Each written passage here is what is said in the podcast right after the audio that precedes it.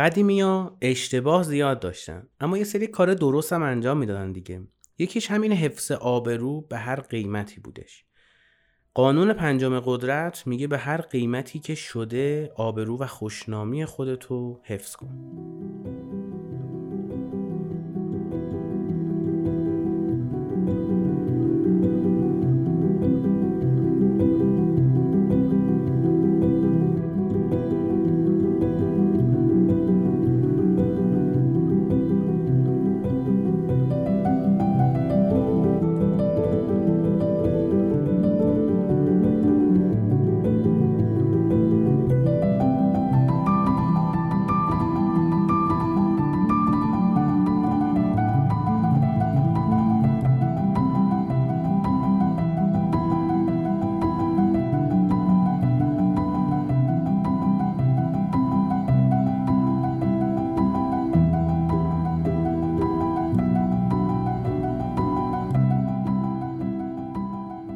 سلام من امیر حسین هستم. فصل چهارم سانسورچی رو دارید گوش می‌کنید و امروز می‌خوایم راجع به امروز شاید شب باشه گوش می‌کنید. در این اپیزود می‌خوایم راجع به قانون پنجم قدرت صحبت بکنیم قانونی که جزو معدود قانونهای قدرتی که استثنا نداره و باگ نداره و خط قرمزتون باید باشه.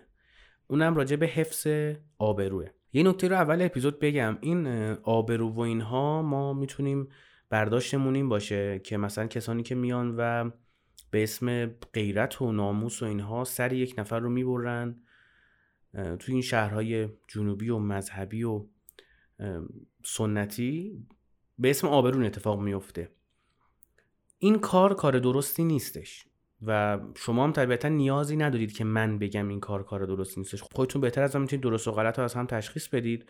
ولی این قانون راجع به این صحبت می‌کنه که آبرو و خوشنامی خودتون رو به هر قیمتی حفظ بکنید. این به هر قیمتی برای هر کس می‌تونه یک معنی داشته باشه. برای یک نفر می‌تونه کشتن یک انسان کشتن همسرش کشتن دخترش پسرش یا هر چیز دیگه باشه و می‌تونه اون دایره اختیاراتش رو محدود بکنه به چیزهایی که مال خودشه. و شاید بگید که بچه مال خودمونه. ولی من باید بگم که شما به روانشناس و روانپزشک و حتی میشه گفت بعضی موقع به دامپزشک نیاز داره دیگه این تفکر رو دارید هنوز. فکر کنم منظور خودم رو رسوندم دیگه ادامش نمیدم. اینم بگم که ما کانال یوتیوب و تلگرام و اینستاگرام داریم و اونجا هم می‌تونید فعالیت داشته باشید. می‌تونید فعالیت ما رو ببینید. ولی ما یه گروه تلگرامی هم داریم که اونجا شما هم می‌تونید فعالیت بکنید. دور هم جمع میشیم کتاب می‌خونیم از تجربیات و برداشت های خودمون از اون کتاب یا از اون موضوعی که می‌ذاریم وسط صحبت می‌کنیم و از هم چیز یاد می‌گیریم. و من دنبال اینم که مفیدترین جمعی که میشه به همدیگه کمک بکنیم برای پیشرفتمون و برای اینکه آدم بهتری باشیم رو درست بکنیم در کنار همدیگه و خوب باشه مفید باشه. یه گروه مفید تلگرامی مگه وجود داره؟ ما سعی می‌کنیم که وجود داشته باشه. اول اپیزودی می‌خوام یه داستان براتون تعریف بکنم. داستان جنگ سپادشاهی. یه جنگی بود توی 207 سال پس از میلاد. میلاد مسیح طبیعتا دیگه. توی چین سه تا پادشاه حاکم بودن و بین اینها جنگ اتفاق میافتاد. اون می‌خواد زمینه اون کیو بگیره اون می‌خواد زمینه اون کیو بگیره. یکی از این پادشاه ها یه فرماندهی داشت به نام چوکولیانگ. این آقای چوکولیانگ کلا 150 نفر ارتش داشت توی منطقه استراتژیک دستش بود. یکی دیگه از اون سه پادشاه یه لشکری میفرسته که منطقه استراتژیک رو از این بگیره. فرمانده اون ارتش رو کی به عهده داشت؟ آقای سیمایی. 150 هزار نفر هم نیرو با خودش برد. یعنی 150 نفر اونور 150 هزار نفر اونور. یعنی هزار برابر طبیعتا. بعد آقای چوکولیانگ دید که آقا نمیشه. ما نمی‌تونیم بجنگیم که. به سربازاش دستور داد که لباس مردم عادی رو بپوشید و تو شهر بچرخید. خیلی عادی. انگار اصلا این شهر ارتش نداره. خودش هم رفت توی اون بلندی که اونجا بود نشست و یه چند تا اود روشن کرد و دود مودا آمدن بالا و یه شمی هم گذاشت اون بغل و شروع کرد ساز زدن. دشمن به دروازه شهر رسید. این فرماندهشون پرید پایین از رو اسبش و آی سیمایی رو میگم یه نگاه کرد دید که این نشسته و دود بغلش و داره ساز می‌زنه و اینها. کسی هم نیست تو شهر با لباس نظامی. گفت احتمالا دشمن یک نقشه پیچیده کشیده و نمی‌تونیم ریسک کنیم و وارد شهر بشیم. و دستور عقب نشینی ارتشش رو صادر کرد.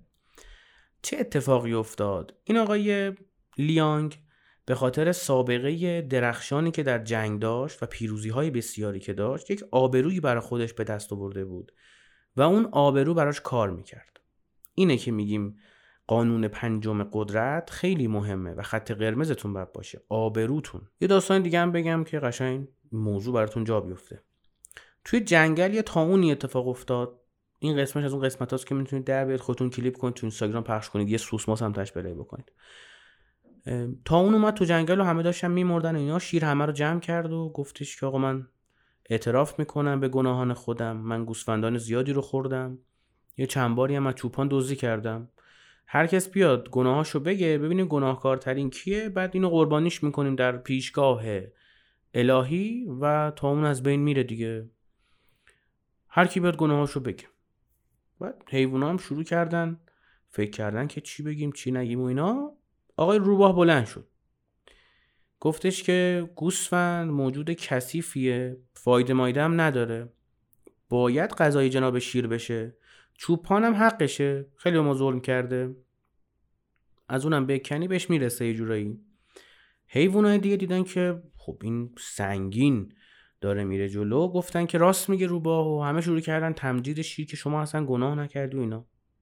اولاغه بیا نگاه کردیم برام دید راست میگن همه دیگه.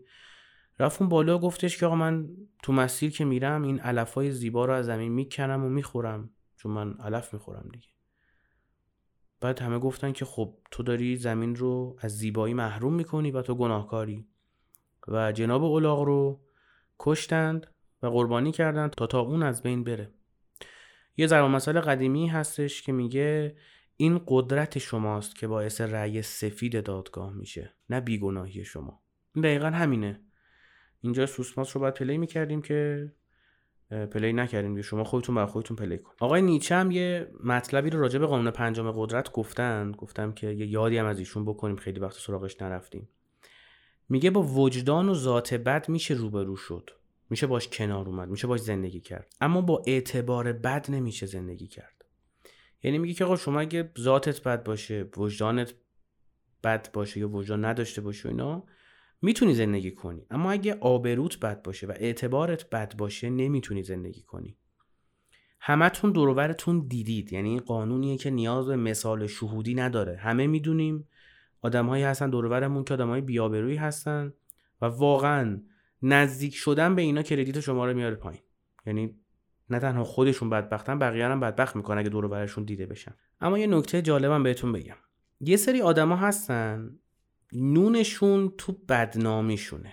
به این وقتی شما بدنام میشی چه اتفاقی برات میفته؟ من دو تا داستان گفتم و یه سخن نیچه که کامل موضوع جا بیفته. و یه توضیح بدم. شما وقتی بدنام میشی اتفاقی که میفته اینه که در مزن اتهام قرار می‌گیری. کجا همیشه در مزن اتهام قرار می‌گیری. یعنی شما حتما دیدید که یک نفر مثلا به یک کودکی تجاوز می‌کنه یا مثلا یک کار غیر اخلاقی و جنسی راجع به یک کودک انجام میده. هر جای جهان که باشه هر جا که دیده بشه مدارس اونجا خالی میشه. کسی بچهشون مدرسه نمیفرسته. اگه توی شهر کوچیک باشه کسی بچهشون نمی‌ذاره بره بیرون. به خاطر اون. اون آدم شاید یک بار این کار کرده. و شاید بیماری بوده که درمان شده. ولی این بیآبرویی و بدنامی همیشه باهاش همراهه. شما وقتی یک دزدی انجام می‌دید مثلا توی شرکت دستکجی کردی یه پنجایی از گاف صندوق شرکت برداشتی. ده سال بعدم اگر چیزی گم بشه اولین نفری که توی ذهن میاد شمایید.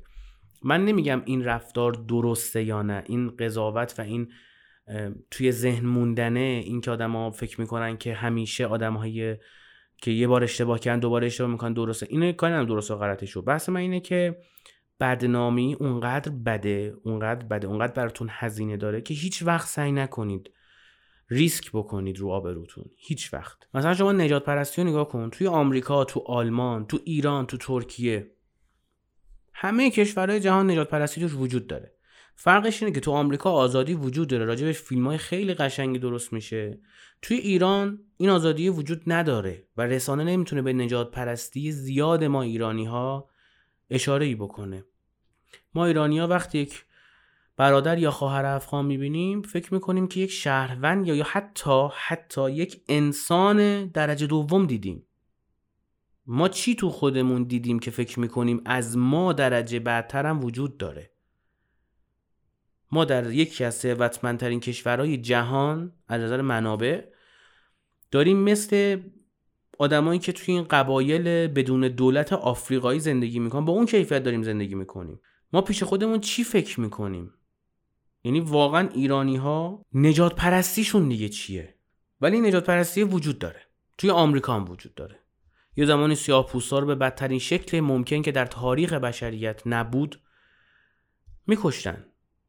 چرا این کارو می‌کردن؟ چون سیاه بودن رو یک بدنامی و یک بیآبرویی و یک بیاعتباری می‌دونستن. یعنی نجات پرستی خودش از همین قضیه میاد. اینکه شما فرق می‌کنی با بقیه و این فرق تو اعتبارته. یعنی شما انگار اعتبارت پایینتره انگار کردیتت پایینتره. یه سفری داشتم فکر کنم خلوش 12 13 سال پیش بود. رفتیم سوریه با خانواده. موقع برگشت دیدیم که روی اون بلیط و اینا خورده که مثلا فرودگاه دمشق به فرودگاه مهرآباد. بعد گفتیم که مهرآباد مگه هواپیما میره؟ گفتن نه. گفتیم پس این چی میگه؟ گفت نه تو امام خمینی میشینه هواپیما ولی ما رو بلیط می‌زنیم مهرآباد. گفتم چرا؟ گفت چون فرودگاه امام خمینی فرودگاه معتبریه در دنیا و اعتبار بالایی داره امتیاز بالایی داره و اگر پرواز ورودی یا خروجی به فرودگاه رده پایینتری مثل فرودگاه دمشق داشته باشه اون اعتبارش میاد پایین. یعنی داشتن پرواز داشتن connection با یک فرودگاه پایین تر از خودش و یا تون چیزی که خودشون قبول دارن از اون پایین تر یک point منفی برای این فرودگاهه. یعنی شما اگه فرودگاه هم باشی با پایین تر از خودت اگر بخوای ارتباط داشته باشی برات بد میشه. بازم میگم کاری ندارم که این قوانین و این چیزهایی که توی جامعه هست درسته یا غلط. معلم اخلاق نیستم تاکید می‌کنم دوباره. بحث اینه که این وجود داره. این که شما بخوای با این مخالفت کنی و بخوای باش بحث بکنی کار به جایی نمی‌بری. اگر مخالفتی هم دارید حتما تو کامنت ها بگید. موافقتی هم دارید بگید. طبیعتا کامنت گذاشتن جزو اوجب واجباته. اما این رو بدونید که اینا همش از بیاعتباری میاد. این اگر هیتلر تونست یک جمع بزرگی رو دور خودش جمع بکنه به خاطر اعتبارش بود. هیچ دیکتاتوری هیچ دیکتاتوری در طول تاریخ زمانی که اعتبار داشته سقوط نکرده و هیچ دیکتاتوری تاکید می‌کنم هیچ دیکتاتوری در طول تاریخ زمانی که بی اعتبار بوده قدرت دستش نمونده. یه موردی هم که خوب اینجا بهش اشاره بکنم اینه که بعضی موقع رسانه با آبرو و خوشنامی افراد یا حتی خود شما بازی می‌کنه. یه گزارش خبری یه میم یه توییت می‌تونه آبروی یک انسان رو یک گروه از انسانها رو اهالی یک روستا اهالی یک شهر اهالی یک کشور می‌تونه اینا رو نابود بکنه. و سعی بکنید اگر رسانه دستتونه افراد رو بی آبرو نکنید. ببین بازی با آبروی آدم ها بازی با تمام هست و نیستشونه. اگر قدرتی دستتونه اگر ببین رسانه این نیستش که مدیر عامل فارس نیوز باشید که. رسانه یعنی اینکه آقا توی فامیل نشستی حرفتو می‌خونن. یه کانال تلگرامی داری 100 نفر توشن. یه page اینستاگرامی داری 200 نفر توشن. اون میشه رسانه شما؟ تو اپیزود به هم دیگه اعتماد به نفس بدیم یا اعتماد به نفس دادن هم گفتم. ما به سهم خودمون با آدم ها باید اعتماد به نفس بدیم. یه نفر سهمش بزرگ یه نفر سهمش کوچیکه. مهم اینه که اندازه ظرفت بتونی به بهتر شدن دنیا کمک بکنی. اینجا هم همینه. اگر رسانه دستتونه بی آبروی آدم ها رو پخش نکنید. شاید اون لحظه آدرنالین بالایی ترشح بکنید و خیلی عشق بکنید و دوپامین ترشح بکنید و هزار تا چیز ازتون بیاد بیرون و ترشح بکنید. اما دارید همه چیز یک انسان رو ازش می‌گیرید. مرور کنید خاطراتتون رو. سیدی فلانی در میومد فیلم فلانی در میومد هر کس هر کسافت کاری که کرده کرده. آبرو رو برای خودتون خط قرمز بدونید. هم اینکه آبروتون هیچ وقت نره و هیچ وقت ریسک نکنید رو آبرو و اعتبارتون. و اینکه رو آبرو و اعتبار بقیه هیچ کاری نکنید. سمتش نرید. چون نامردیه. واقعا بازی با آبرو و اعتبار نامردیه. یه تکنیکی هم وجود داره. بعضی آدم ازش استفاده می‌کنن. بعضی از رسانه ها هم ازش استفاده می‌کنن. مسخره کردن دشمنانه. مسخره کردن اعتبار آدم ها رو از بین می‌بره. توی جمعی نشستی نفر رو دست بندازی. به کچل بودن یه نفر بخندی در گوشی به یه نفر بگه مثلا فلانی نگاه کن. چون باش مشکل داری تو بحث روش کم میاری شروع می‌کنی مسخره کردن. آدمای ضعیف مسخره می‌کنن. همیشه آدم های ضعیف مسخره می‌کنن. بازم اگه مخالفت دارید کامنت ها هستش. موافقت هم دارید. بگید حداقل بدونم چند نفر با چه حرفی موافقن یا مخالفن. مسخره کردن از ضعف میاد. شما وقتی پایین تر از کسی هستی بالا رو نگاه می‌کنی مسخره می‌کنی. هیچ وقت کسی از بالا به پایین کسی رو مسخره نمی‌کنه. شاید در ظاهر شما اونی که داره مسخره می‌کنه بالاست و اونی که مسخره میشه پایینه. ولی اون آدمی که داره مسخره می‌کنه تو ذهن خودش خودش رو حقیرتر از اون داره می‌دونه. وگرنه کسی که موضع قدرت داره چرا باید نفر مسخره بکنه؟ مثلا شیس رضایی فردا برگرده بگه کریس رونالدو مثلا فلجه. نمی‌تونه درست راه تو فوتبال. یا همچین چیزی بهش بگه. تو فوتبال تو زمین فوتبال. و رونالدو بیاد جوابشو بده. اصلا این خبره به رونالدو می‌رسه؟ نه. بحث بالا پایین رو درک می‌کنید اینجا دیگه. پس این مسخره کردن رو بدونید. یک تکنیک من این تکنیک ها رو بهتون میگم که ازش استفاده نکنید اگر تکنیک های شیطانی هستش. نه اینکه استفاده بکنید. استفاده نکنید از این چیزا. مسخره کردن باعث بینامی و بیاعتباری افراد میشه و اگه کسی مسخرتون کرد بدونید که تو ذهن خودش خیلی خودش رو پایین تر از شما می‌بینه که داره این کار رو انجام میده و دنبال بدنامی و بیاعتبار کردن شماست. اینو بدونید و بتونید از اعتبار و آبروتون و خوشنامیتون دفاع بکنید. یه نکته هم بگم دیگه پادکست رو ببندیم. اینکه ظاهر سازی باعث ساخت اعتبار میشه. بالا برید پایین بیاید. اگر بتونید ظاهر سازی خوبی بکنید لباس خوب بپوشید. ببین گزینه اول یعنی اون اولویت اول اینه که شما لباس تمیز اتو کرده بپوشید. این چیزیه که هر انسانی 99 ممیز 99 درصد. امکانش براش مهیاست. مهیا کردنش براش ممکنه همچین چیزی. که حالا لباسی که بپوشی تمیز باشه. حالا نیاز نیست بری برند بپوشی. لوگوی سوسمار رو اون سینت باشه. بحث من اینه که تمیز باشه اتو کرده باشه.